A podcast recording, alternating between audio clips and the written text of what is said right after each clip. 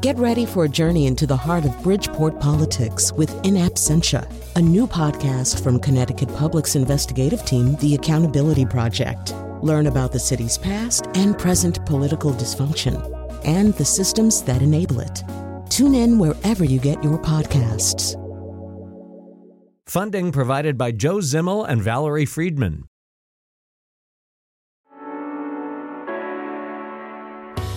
This is Where We Live. I'm Lucy Nalpathanchel.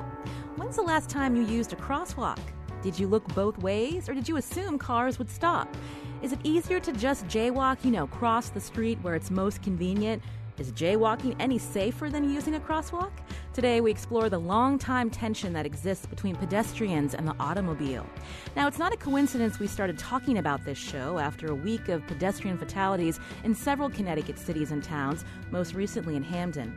Coming up, we'll learn about efforts to make roads safer from the Netherlands to San Francisco. And we'll hear from the director of street films about how Vancouver came to be the only North American city without freeways. First, when did jaywalking become a crime? And depending on where you live, it's rarely enforced, but the term symbolizes, again, the tension between pedestrians and drivers. Do you avoid walking on roads without sidewalks because you fear getting hit?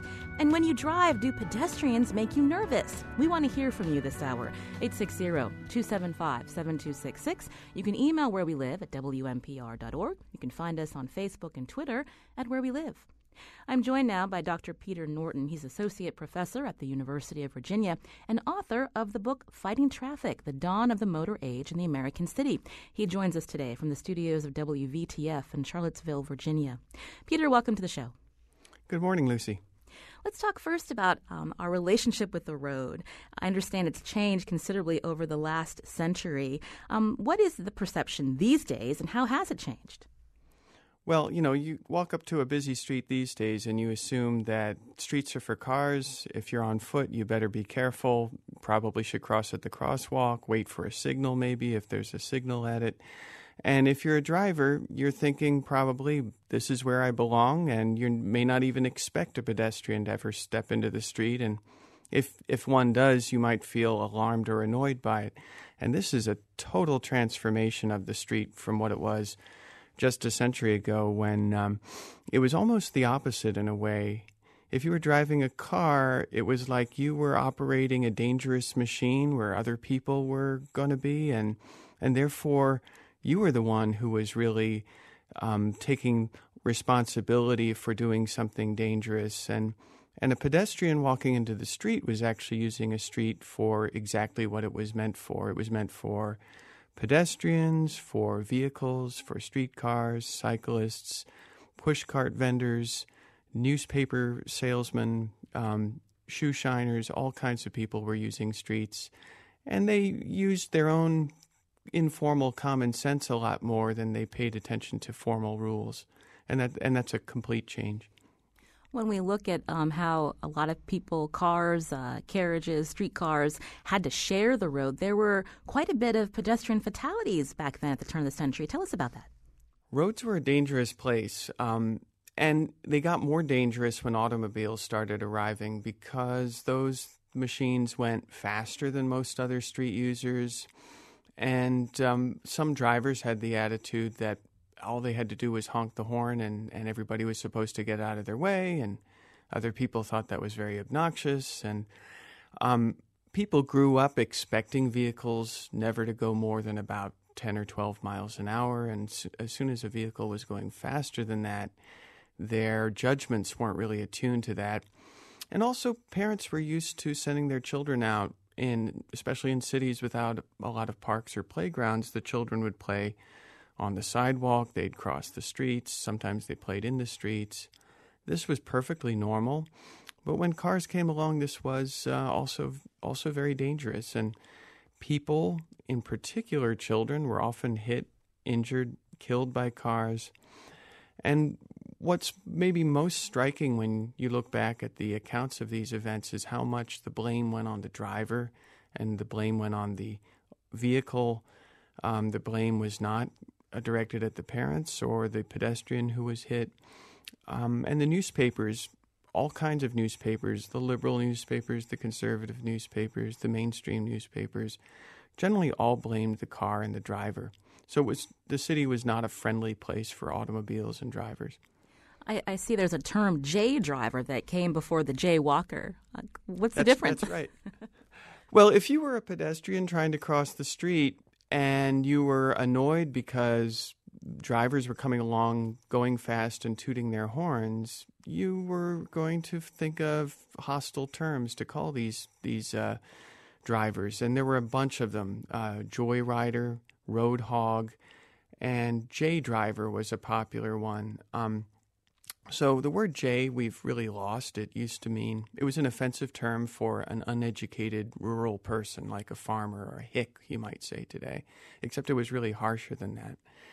And so the idea was if you were driving around in the city, like you would drive on a deserted country road without paying attention to pedestrians, then you were uh, somebody who didn't know how to drive in the city. You were a J driver. And so this was one of several terms to express the pedestrians used to express their annoyance at uh, aggressive drivers. I'm speaking with Peter Norton. He's an associate professor at the University of Virginia, author of Fighting Traffic The Dawn of the Motor Age in the American City. Today we're talking about pedestrian safety, um, how to make our roads safer, and we're looking at the history of that term jaywalking. So, uh, Peter, when did when did it become commonplace to then uh, give the, the side eye to a pedestrian who didn't that was crossing the road, and, and how did the automobile industry uh, play into that? Well, the annoyance was pretty mutual almost from the beginning. Drivers were feeling annoyed by pedestrians who were striding into the street wherever they wanted. But all of the official judgments were on the side of the pedestrian. The courts, the newspapers, letters to the editor of newspapers, juries, all tended to side, the pol- traffic police even all tended to side with the pedestrians. And for very good reason. Uh, that is, that the street was legally defined as a public space, kind of like a, a park is. Anybody can use it and they just need to use it safely. And of course, pedestrians don't endanger other people the way drivers do.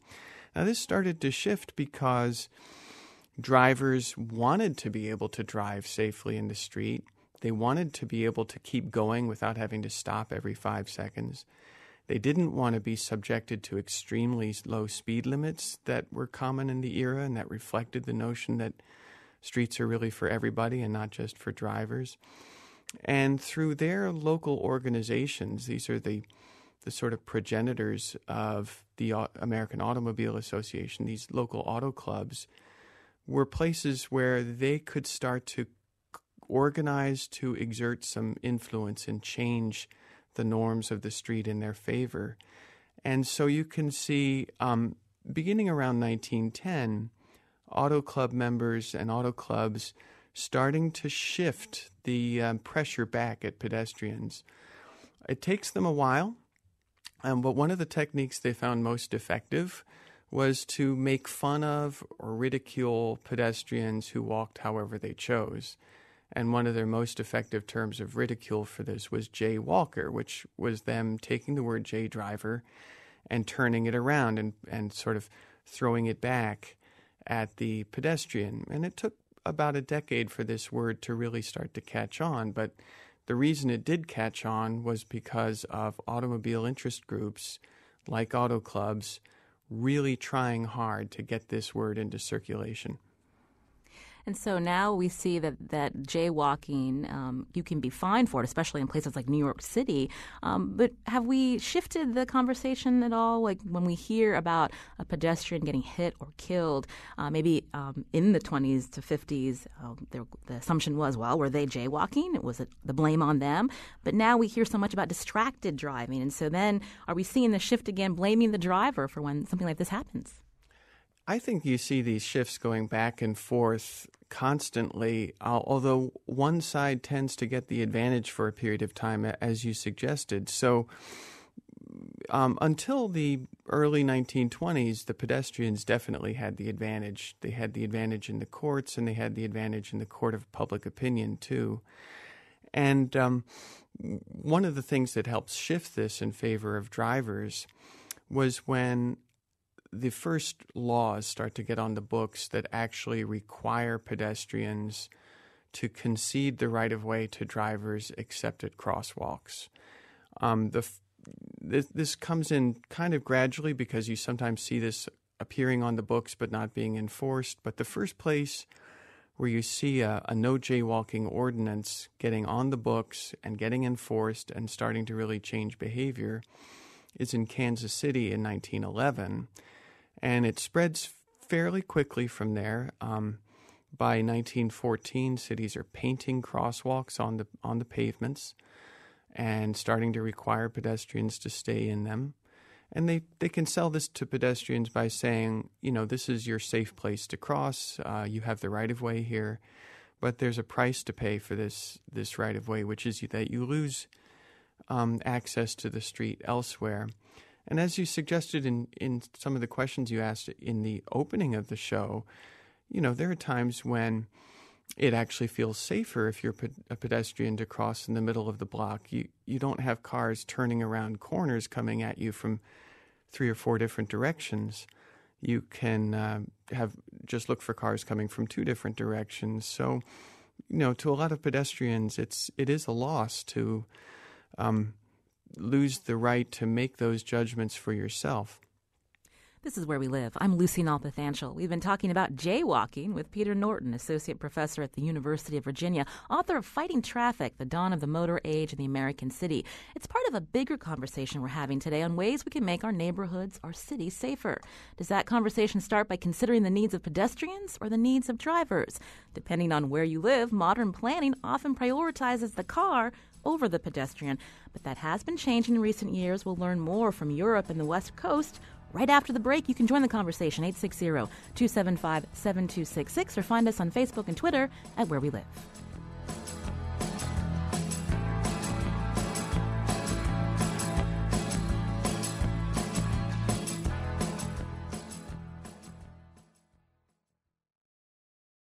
This is Where We Live. I'm Lucy Nalpathanchel. Today we're looking at pedestrian safety and how it relates to planning safer roadways and incorporating mass transit options to get more people out of their cars. Now, that's a tough sell in many U.S. towns and cities. After all, cars are convenient when mass transit options are few and far between. Now, how do you make roads safer? Crosswalks often pop up, but do they really work?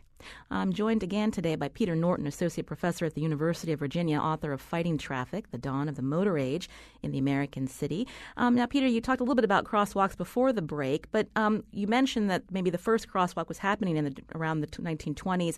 How has that crosswalk changed from then to now and what they look like?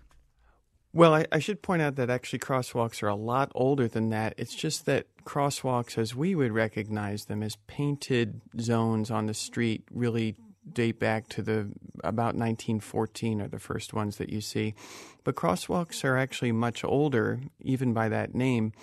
Um, when streets were paved with stone block, it, painting lines on them didn't make uh, wouldn't work so well. But they had actually used they used different stones to indicate where the crosswalk was, and those stones were higher than the rest of the pavement, so that they would be drier, they would be cleaner, less slippery, and uh, and so there were crosswalks, and there was a notion that this is where you will expect pedestrians to be, even though the law didn't say the pedestrians um, had to be there. Now the crosswalks, as we think of them as like the only place you're supposed to cross the street in a busy neighborhood, yeah, that really does start in the teens and 20s about 100 years ago. And yeah, you, I, th- I think it, you see a, t- a two-sided effect there. One is, of course, the pedestrians feel a little safer in the crosswalk, but the other is drivers stop thinking about pedestrians anywhere else. And this lets the speed limits be higher, which might be nice if you're a driver, but kind of reinforces the notion that if you're a pedestrian, you're really your options for um, crossing the street are limited, and finding a, a crosswalk at a reasonable distance from where you are can be hard, or waiting for the signal to change when you're a pedestrian who's already going slow may be pretty burdensome for you. So I, th- I think a lot of things do change thanks to um, the crosswalk as we understand it coming along. Now, I understand there's lots of uh, innovative crosswalk designs in, in 2016. Uh, joining us now is Peter de Wild. He's sales manager at Lighted Zebra Crossing, and he's calling us from the Netherlands. Peter, welcome to the show. Hi, Lucy. Thank you. So tell us about your company and how did you come up with this uh, innovative crosswalk design? Uh, tell us what you came up with. Yes, we're a quite new uh, company called uh, Startup. And the idea is, uh, uh, in fact, by coincidence, some years ago there was a contest for children. And one of the questions was, what do we need to do to improve your safety in, in traffic? And uh, the winning uh, uh, slogan was develop a zebra crossing with light integrated. And the founder of our company was asked to make a um, um, kind of a dummy crosswalk for a television commercial, which was lighted. And he developed it, and um, he showed it in some cities in the Netherlands and in Belgium. And the response was was huge, was very positive. and then he decided to uh, to develop uh, the real product, a lighted zebra crossing. When you say lighted zebra crossing, so it's an LED lit crosswalk. It looks kind of almost like uh, the piano keys are lit up. Uh, yeah, something like that. The, the white stripes of the zebra crossing are filled with uh, elements with light panel. So the, the zebra crossing is very good visible in advance for the for the for the cars for the drivers but also the people who are crossing the zebra are uh, kind of lighted mm. from from below. So they are very good visible for the for the uh, drivers. I'm curious about um, in the Netherlands. You know, is there a lot of talk about uh, pedestrian safety? Are you seeing a lot of fatalities? You know, here in Connecticut, in the Northeast, you know, in the last couple of weeks, we've seen, you know, um, several uh, people that have been walking on the road and have been hit and killed. And I'm just curious um, what the, the conversation is over in the Netherlands before you came up with this product. No, the situation is not uh, similar as it is in your country. Uh, what we learned uh, in the meantime is that in the Netherlands the uh, situation is quite safe for pedestrians. Uh, because we have uh, a lot of facilities for pedestrians. but besides that, there's a market for, let's say, the lighted zebra crossings. But what we learned in the meantime is that in the United States, many Vision Zero projects are running because of the many fatal accidents on yearly base. Um, so let's say the market for us is not only for the Netherlands or Belgium, but uh, in fact uh, the American market is quite interesting uh, for us. Oh, really? What cities in the U.S. are interested? well, I cannot name the, the, real cities, but uh, some of the biggest cities we have contact right now. And what we uh, like to do is to make some uh, pilot placements. So uh, people can get used to it and have experience in the behavior of the pedestrians, but also the behavior of the automobilist. Mm. Also uh, joining us by phone is Andrea Aiello. She's executive director of the Castro Upper Market Community Benefit District. Also, some unusual and uh, unique crosswalk designs over on the West Coast. Uh, Andrea, welcome to the show. Good morning. So, tell us about Castro's rainbow crosswalks.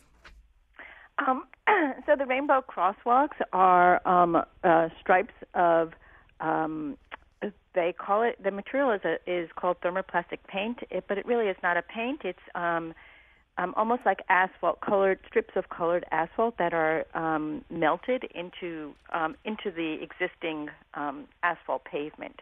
Um, so they will last for 30 or 40 years.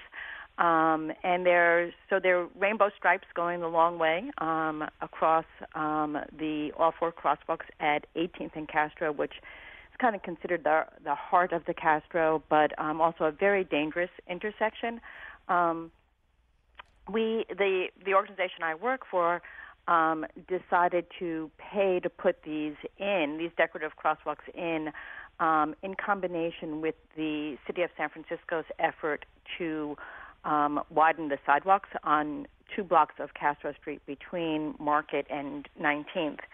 Um, so this effort was was finished in um, the fall of 2014, and um, it was as far as pedestrian safety is concerned, I don't have any um, of the latest MTA data, but um, anecdotally, I know that um, before the rainbow crosswalks were put in and before the sidewalk widening project, there were regularly, at least once a year, um, some kind of accident between a vehicle and a pedestrian in those crosswalks. And since 2014, um, I don't think there's been one. Um, the crosswalks were done in combination with a couple of other pedestrian safety improvements at that corner, including some bulb outs and a left-hand only turn um, lane for cars going um, southbound.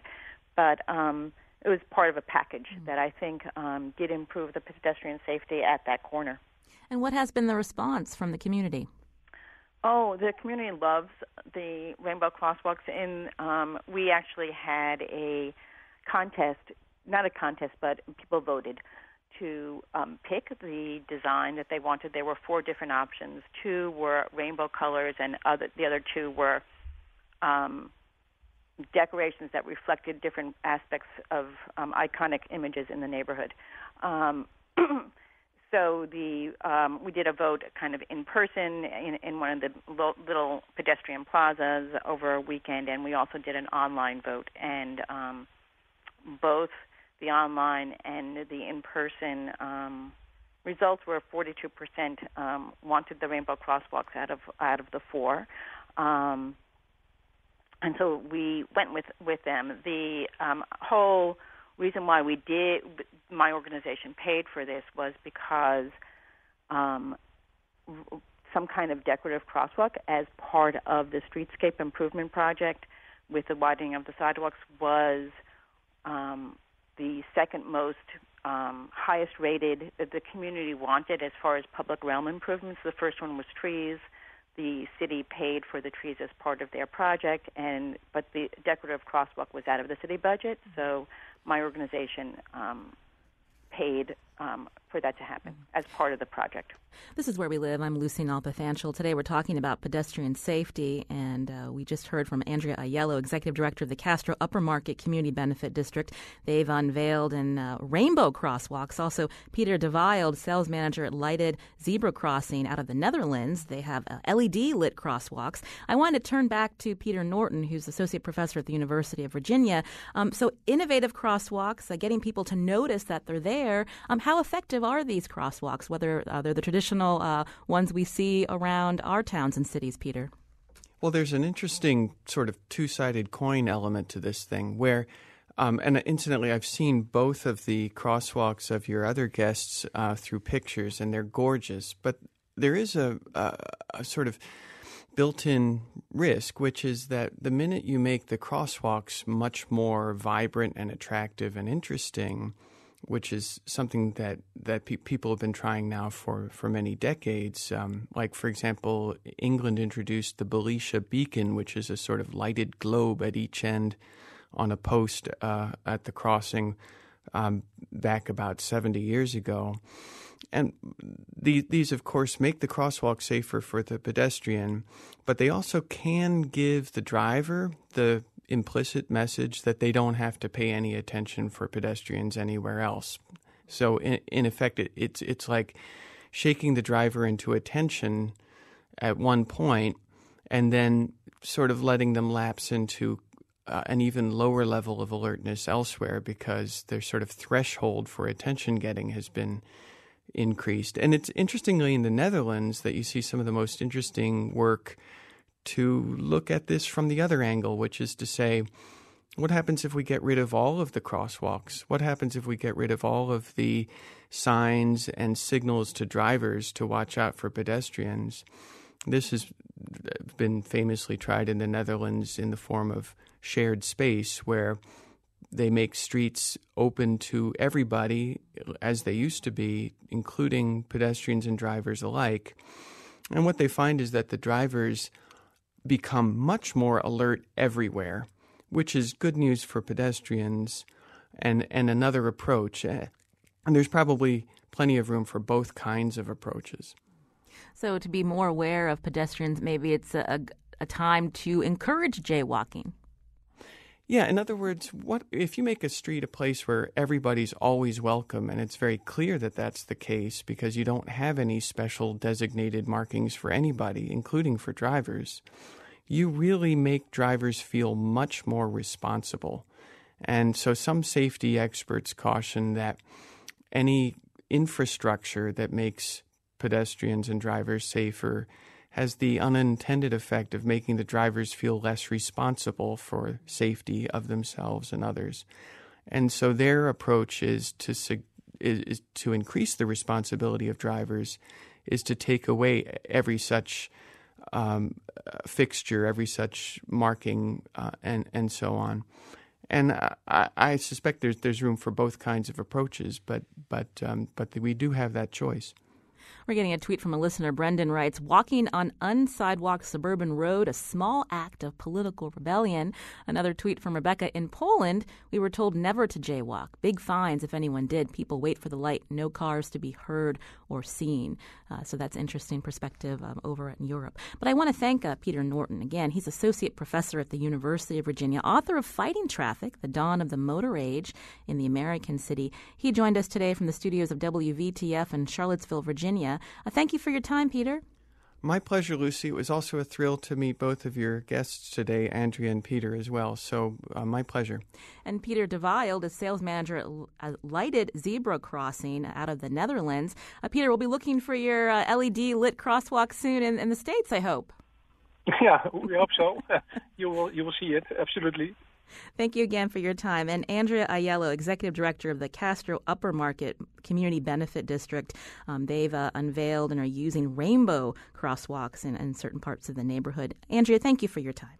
Oh, you're most welcome. It was my pleasure. Thank you. Now, coming up, is it possible for a city in the 21st century to not have freeways? Well, Vancouver did it. We'll find out more from the director of street films. That's coming up. But first, do you love the conversations you hear on Where We Live? You can support this show and WNPR. It's our end of the year fundraiser. Here are two of my colleagues to tell you more. This is Where We Live. I'm Lucy Nalpathanchel. Coming up Thursday, the Caribbean, its islands, its history, its people all have had a profound influence on communities around the globe, including here in Connecticut. On the next Where We Live, we talk to author Joshua Jelly Schapiro about his new book, island people. Join us. That's Thursday. Now, today we're talking pedestrian safety. Now, one way to make roads safer is to get fewer drivers. Mass transit options are key. Can you imagine a Hartford without I 84 cutting through it? Joining us now by phone is Clarence Eckerson Jr., he's director of Street Films. And I understand he's sometimes referred to as the hardest working man in transportation showbiz. Clarence, welcome to the show. Thank you very much. when did you when did you uh, start uh, the the showbiz part of, of your job? Uh, I'd say officially maybe 2005. Uh, somebody came up to me the year after I'd been doing this uh, and said that to me about the transportation showbiz. But I've been doing uh, documentary films or things kind of on my own for since the mid 90s. Been making short films. So, street films. What's your mission?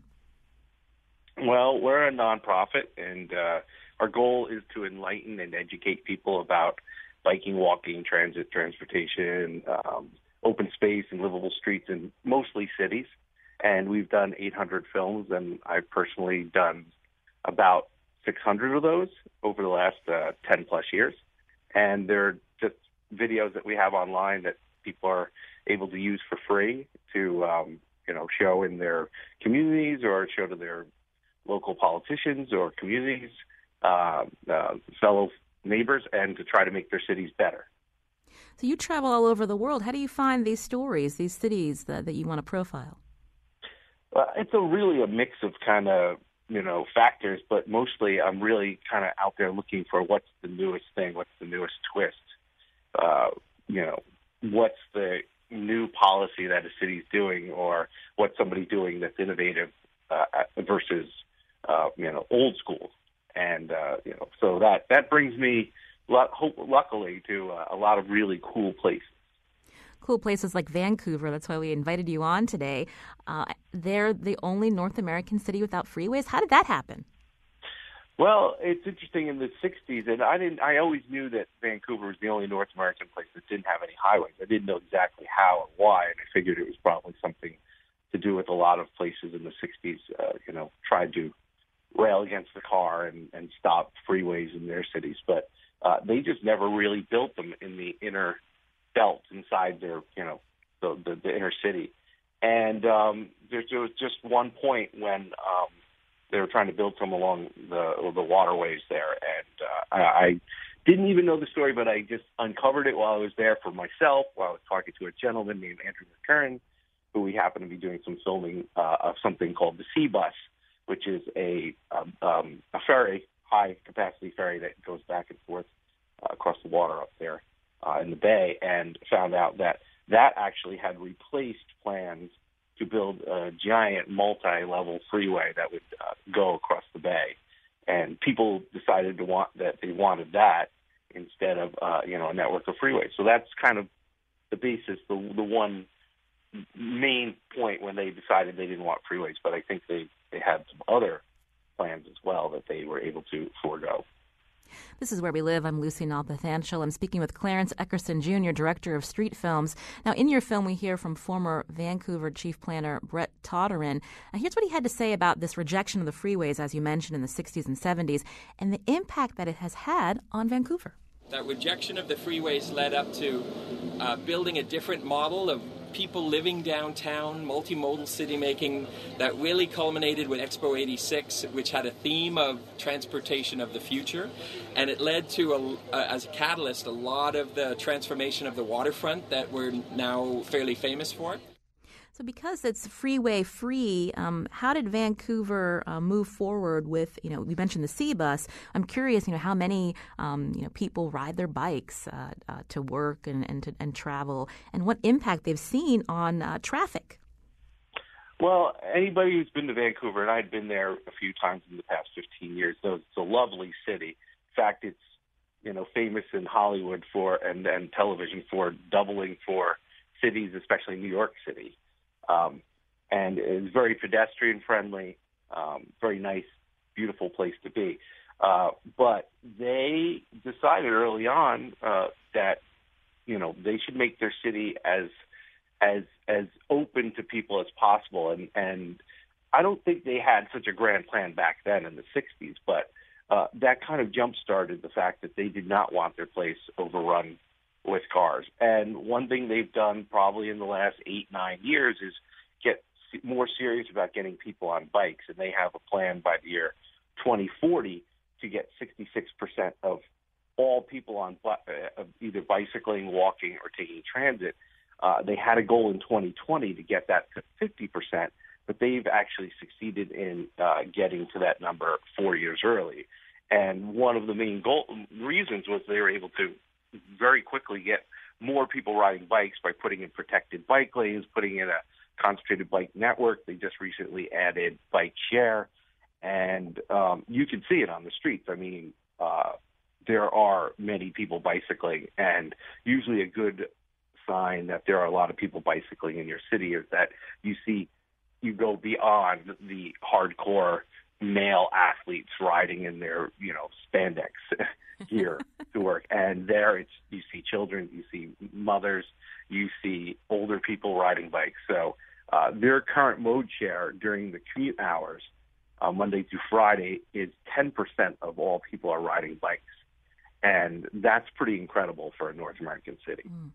It does sound pretty incredible, and you know, I'm wondering. I know Vancouver was the site of the 2010 Winter Olympics. We're talking about a, you know a lot of people coming into the city. You know, how did then the city plan to get them around? Well, I think they knew first of all, without having major highways and a lot of uh, streets that carry an immense amount of cars, that they had to get inventive and they just thought right off the bat, well, you know, we can't move people by car. We can't move the athletes. We can't move people coming to our city. So they were shutting down parts of downtown to vehicles entirely or doing transit routes to get people, uh, you know, to, to move people. And I think, you know, it sounds largely like they succeeded and they also helped spur, you know, a lot of events like these kind of get cities thinking because you spend many years planning for an event like the, the Olympics, and it starts to make you think, well, you know, where else can we build residential uh, uh, towers and, and, and housing, and what are we doing with our transit? Are we making the right decisions? And we have some funding available here. So I think big events like these um, do make cities think big. Mm. And even here in New York City, you know, we had a failed bid for the Olympics a few years ago, and where they were planning to put the athletes village, you're now seeing lots of, of of housing and lots of real estate going up and lots of planning and parks. So I think this kind of can happen in any city, even if you don't host an Olympics. Mm. That's interesting. Now, I'm wondering, you know, in, in Connecticut, when we think about um, uh, drivers, you know, it's it's also a source of revenue, right? So we've got the car tax, we have a gas uh, tax. Um, you know, it's revenue that the state uh, wants and needs. Um, when you don't have as many people driving in a place like Vancouver, I mean, how do they pay for all of this? You know, the SeaBuses, the I know your train system, the train system there in Vancouver is very robust. Well, I mean, you know, it's just a decision of the the government. I mean, they they've decided to prioritize all these other modes. Um, you know, they have right now. Uh, uh, they just opened up a transit line that's driverless, and um, it's the longest one in the world. So you know, they're trying different things. They they have small water taxis all around. You see them with these multi rainbow colored uh, pattern, uh, insignias on the side. Uh, you know, again, they have the bike share. They have they have car share. They have um, they have buses that are really very well done, and um, you know, a good network of, of transit lines, and they're always thinking of, of what's next. So I think that's that's important in the city, uh, not to get stuck in their thinking, and to always be looking to well, what else can we do? And I think you're seeing that all across the United States even now. Um, most good cities are really trying to plan for the future. Can you give us an example? I know, I mean, New York City obviously has different options, but you know, what are some other cities that are, are planning for the future, not stuck, as you mentioned? Well, I mean, right now, uh, you know, uh, Washington D.C. has a, an amazing uh, bike share system, and they are doing great stuff with uh, the amount of people bicycling. New York City, we have protected bike lanes on almost half the major avenues now. Uh, you know, just a few years ago, we had very few. Um, so we are looking in New York at we are adding plenty more um, ferry, lots of ferry service on the East River as a way to get people around. Um, so there are so many things out there. Uh, you know, uh, we're always in so many different cities. In Seattle, they have been increasing through voter referendums in the last two years. They both passed, but uh, nearly 60% of the vote, um, adding money for transit, adding money for buses. And in Seattle, they are planning a great network of light rail and subway esque kind of uh, a, a grid to cover the city. But in the meantime, uh, right now the bus is king there, and they have amazing plans. They have seen 25% increase on some of their bus lines because they've been uh, giving priority to buses on, on on streets and creating dedicated lanes and doing innovative things like bus queue jumps where a bus can come up to the light and it has its own special lane where it can bypass, you know, two lanes of traffic with 10, 20 cars backed up, and they get a priority to go ahead of those cars when the light goes. So cities are trying to, you know, kind of keep up, and since cities are growing so much, they really need to find ways of getting more people around because you know the number of roads we have is limited. So you need to start looking at the corridors and say, how can we move more people? That's the end game. Mm-hmm. So cities are thinking about it, but when we look at political will and what's happening with uh, Congress, our, our new president elect talking about investment in infrastructure, very highway focused, what's it going to take to be more forward thinking? Well, uh, you know, the whole new administration coming in, we still don't know exactly what their plans are, but most people do think, like you said, that it's going to be highway based uh, along those na- nature. And I think, again, this comes up to cities rising up, cities and states um, saying we don't want to spend our money that way, or we've got a better idea, or you know, flat out saying we are going to possibly increase the amount of money we have to raise to make our subways better, our buses, our, our waterways, our bicycling infrastructure. Good thing is, I think right now we, we have cities uh, along the East Coast and the West Coast, especially, that are pretty well along in their plans of what they want to do. So I think you know it may come up to creative accounting or you know maybe you know getting the people's ear at, at in the federal government to say you really sure you want to do this? And I think you know we're going to be spending a lot of time the next four years saying that. I've been speaking with Clarence Eckerson Jr., director of Streetfilms. Um, we profiled one of the films uh, that you uh, produced out of Vancouver. What do you hope people will take away from that film? Well, I think you know, especially in the alternative transportation, livable streets world, people tend to think that we are lovers, which we are, of the bicycle, uh, but they but they don't realize that it really is a complete picture. We really want to increase the number of people walking and biking and, and, and taking transit. And Vancouver is a great example of how they really set about doing it right. 50% is a great uh, number. Many cities across the United States would be so happy with that.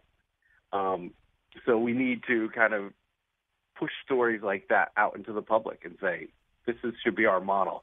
We don't want to get rid of the car, but we want to increase the number of people that can use our roadways efficiently. And with cities just exploding in population, uh, that's the future. And if we cannot accommodate people, we are going to just have worse and worse roadways for even the people that drive. And if we want to see your films, where do we go? Uh, well, www.streetfilms.org. Uh, there are over 800 um, again, they're free for people to use to show their communities and, again, enlighten people. Uh, we love to spread the message. We love to see people um, hosting their own film festivals or uh, things in theaters. I've recently been to Albany, New York, where they hosted us, and we are up in um, Vancouver and Seattle. So um, please watch the films and spread our message. Clarence Eckerson Jr., the hardest working man in transportation showbiz, thank you for your insight today. Oh, you're welcome. And if you appreciate programs on Where We Live, we want to hear from you with your support. Here are two of my colleagues to tell you how. And thanks for listening.